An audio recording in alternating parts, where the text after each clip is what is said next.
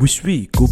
Wish We Podcast Season 2 I hope this podcast can make your day ผมหวังว่า podcast นี้จะช่วยสร้างวันของคุณ สวัสดีครับผมก็ขอต้อนรับเข้าสู่ w i s h w e Podcast ครับ สร้างทุกวันให้เป็นวันที่มีความหมายครับ วันนี้คุณอยู่กับเบนอนันต์คนเดิมเลยนะครับ ก็อยู่กันที่ EP ที่ 153 ครับอ่าอย่างที่เราคุยกันไปเนาะว่าในซีรีส์นี้เราจะพูดถึง Meta Skill ทั้ง หมดที่ผมจะกล่าวถึงเนี่ย อย่างอันที่แล้วเนี่ยเราพูดถึงศรัทธาไปแล้วหรือว่าเรื่องของสิ่งที่อยู่เหนือความเชื่อของเรา มันเป็นศรัทธาที่จะนำพาให้เราผ่านช่วงเวลาที่เลวร้ายไปได้นะครับ ก็เป็น case study ที่สนุกมากนะครับ สิ่งต่อมานะครับ meta skill ในยุคนี้ที่ผมเห็นว่าเป็นสิ่งที่มีความสำคัญไม่แพ้กันเลยนะครับ มันก็คือทักษะที่ เขาเรียกกันว่า discipline นะครับ หรือว่าวินัยนั่นเอง ซึ่งวินัยเนี่ยมันเป็นสิ่งที่คลาสสิกมากเลยทุกคนฟังพอดแคสต์ใครๆไม่ก็พูดเรื่องวินัยวินัยวินัยกัน ทีนี้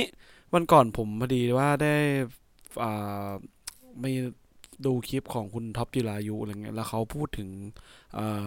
good to great อะไรเงี้ยแล้วผมก็ เอออ่านหนังสือที่คุณท็อปจิรายุอ่านเล่มเดียวกันอยู่เนาะก็เลยเอออาจจะมาเล่าให้ฟัง คือคุณท็อปจิรายุเนี่ยเออใครที่ยังไม่รู้เขาคือเจ้าของ Bitkub นะครับ ก็เป็นคริปโต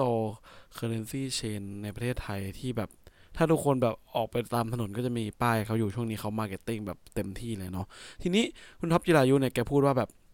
ถ้าเกิดว่าเราได้เจอกับอะไรบางอย่าง ที่มันเป็นเกรดที่ไม่ให้กู๊ดนะครับที่เป็นเกรดนะครับไม่ให้กู๊ดเขาบอกว่าอย่างเช่นแบบฟุตบอลเพลเยอร์มีกู๊ดฟุตบอลเพลเยอร์กับมีเกรดฟุตบอลเพลเยอร์บาลังดอร์เนี่ยเป็นอะไรอ่าเป็นรางวัลเนี่ยเมสซี่นะครับ โรนัลโดเนี่ยสลับกันได้เนี่ยเป็น 10 ปีแล้ว มีอยู่2คนสลับกันไปสลับกันมา เขาบอกว่านี่คือ great football player เหมือนกันครับ กับ Good Business Good Company กับ great company great company เนี่ยมีแค่แบบ 10-20%เหมือนกับกฎ 80-20 ใช่ไหมอืมในประเทศไทยเรา คุณท็อปจิรายุก็เลยบอกว่าแบบเออแบบ discipline อะสำหรับเขาอะมันคือการที่คุณได้เจอกับ great thing ในชีวิตคำว่า great คือคุณท็อปจิรายุเขาแบบหมายความว่าแบบเขาแบบรู้สึกว่า สมมุติว่าคุณเจองานที่คุณรักเนี่ยมันเป็น great เนี่ย คุณจะไม่แบบมีการมาอดอวน หรือว่าแบบต้องใช้แบบวินัยอะไรเลย เพราะนั้นเนี่ยเขาก็เลยแบบ wrap up ว่าแบบเออ บางครั้งเนี่ย discipline มันเกิดจากการที่คุณน่ะต้องหา great thing ให้เจอแบบเออคุณอยากตื่นมาทำมันทุกวันเลยที่คุณไม่รู้สึกว่าแบบ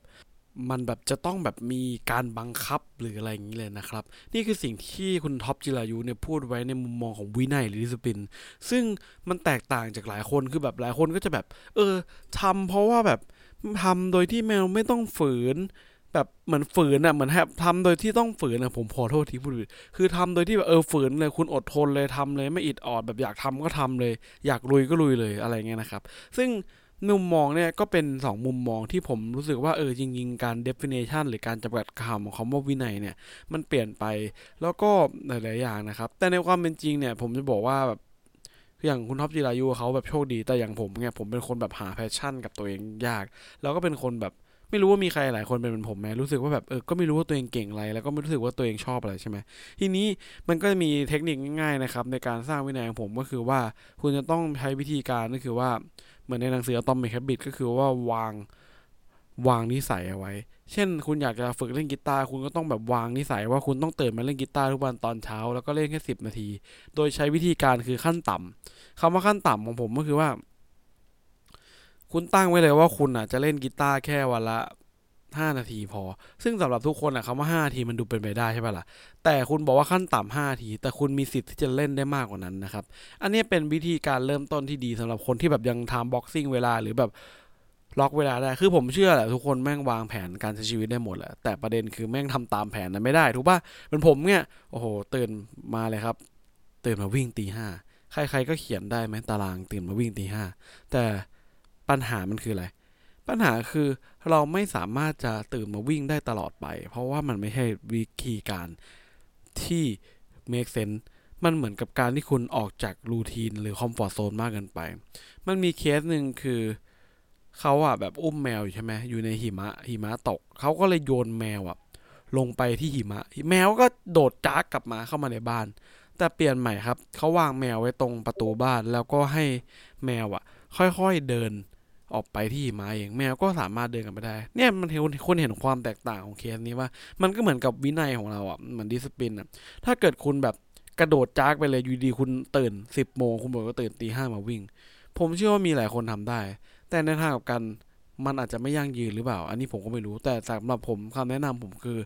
การที่คุณจะสร้างวินัยได้เนี่ย คุณต้องค่อยๆ อัพแพทของตัวเองเข้าไป อัพซอฟต์แวร์ไป เหมือนกับแมวที่ค่อยๆ เดินออกไปจากที่หิมะ คุณจะตื่นมาวิ่งตอนเช้าเนี่ย คุณก็ต้องเริ่มจากเปลี่ยนใหม่ คุณต้องไม่ได้ตื่นมาวิ่งนะครับ คุณต้องตื่นเช้าก่อน เอาแค่ตื่นเช้าให้ได้ ตื่นเช้าให้ได้สักเดือนหนึ่ง พอสองเดือน คุณก็เริ่มตื่นขึ้นมาเดินลู่วิ่งห้านาที บางครั้งในห้านาทีก็พอครับ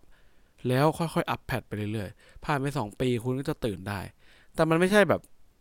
พรุ่งนี้กูจะตื่นมา โอเค คุณทำได้ผมเชื่อ ครั้งแรกๆอะแรงบันดาลใจมันจะแรงเว้ย มันจะเหมือนไฟ แต่ไฟอะถ่านมันก็จะหมดนึกออกปะแต่ถ้าคุณค่อยๆ ลากขึ้นไปเรื่อยๆ ลากขึ้นไป ตอนแรกตื่นสิบโมงเป็นเป็นตื่นแปดโมง ตื่นอย่างเดียวนะ พอตื่นแปดโมงเสร็จ อะไหนลองวิ่งตอนแปดโมงสิ อะตื่นมาวิ่งตอนแปดโมงเสร็จ อะพรุ่งนี้ตื่นเจ็ดโมงครึ่งแล้ววิ่งแปดโมงเนี่ยค่อยๆ อัพไปเป็นหกโมง แล้วก็ตื่นตีห้าครึ่งตีห้าสี่สิบห้าเพื่อแล้วเพื่อมาวิ่งตอนนี้ นี่เป็นสิ่งที่มีงานวิจัยแล้วนะครับ ว่าแบบเออสิ่งเหล่านี้มีความยั่งยืนกว่า ถ้าเกิดใครอยากศึกษาเรื่องนี้มีหนังสือเล่มหนึ่งที่ผมโคตรชอบเลยเรื่อง compound effect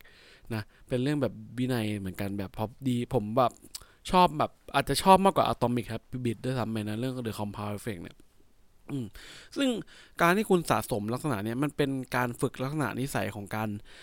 ทำให้สำเร็จ ซึ่งอันนี้มันเกี่ยวกับเอ่อ psychology ทางจิตใจด้วย คือผมไม่ค่อยแนะนำให้คุณตั้งเป้าอะไรที่มันเวอร์เกินไปในทางจิตใจ เพราะคุณจะรู้สึกว่าคุณตั้งเวอร์เวอร์ไปแล้วใจมันก็จะแบบทำไม่ได้ แต่ถ้าคุณตั้งอะไรที่มัน small win เล็กๆน้อยๆเนี่ย แล้วค่อยสะสมสะสมมันออกไปเนี่ย มันก็จะทำให้คุณอะสร้างเกิดขึ้นมาเป็นวินัยได้ คือผมจะบอกเลยว่าแบบ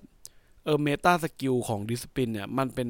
ทักษะที่สำคัญ เพราะว่าไม่ว่าคุณจะมีศรัทธาหรือมีอะไร แต่ถ้าเกิดคุณแบบไม่มี routine อะเหมือน Oprah Winfrey อะครับเออเป็นพิธีกรที่ดังที่มากที่อเมริกาเนี่ย Oprah Winfrey แกบอกเลยว่าแบบเออแบบ I แบบ really love routine routine นี่เป็นสิ่งที่มีเสน่ห์มากเลยแบบแกตื่นมาพาหมาไปวิ่งนู่นนี่นั่นมีความสุขในทุกวันนะครับ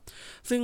routine ที่มันดีเนี่ยมันต้องเกิดจากการที่คุณใช้ discipline คือพอคุณมี discipline ที่ดีแล้วอะมันก็จะมี routine ที่ดีตามมา เพราะนั้นเนี่ยก็อยากให้ทุกคนเนี่ยลองเริ่มจากข้อนี้ก่อนเลยนะครับใน meta skill ที่ 2 ของเรานะครับ ซึ่งนั่นก็คือ discipline นั่นเองนะครับ ก็เราจะไปลุยกันต่อใน meta ต่อไป การที่มี discipline เนี่ยมาไม่พอคุณตื่นมาวิ่งแล้วเนี่ยมันยังมีอีกหลายปัจจัย อย่างเช่น คุณตื่นมาอ่านหนังสือเนี่ยมันยังมีmeta skill ต่อไปที่คุณจะต้องฝึกเรียนรู้แล้วก็ install มันนะครับ ใน meta skill ต่อไปผม spoil ไว้เลยครับ มันคือ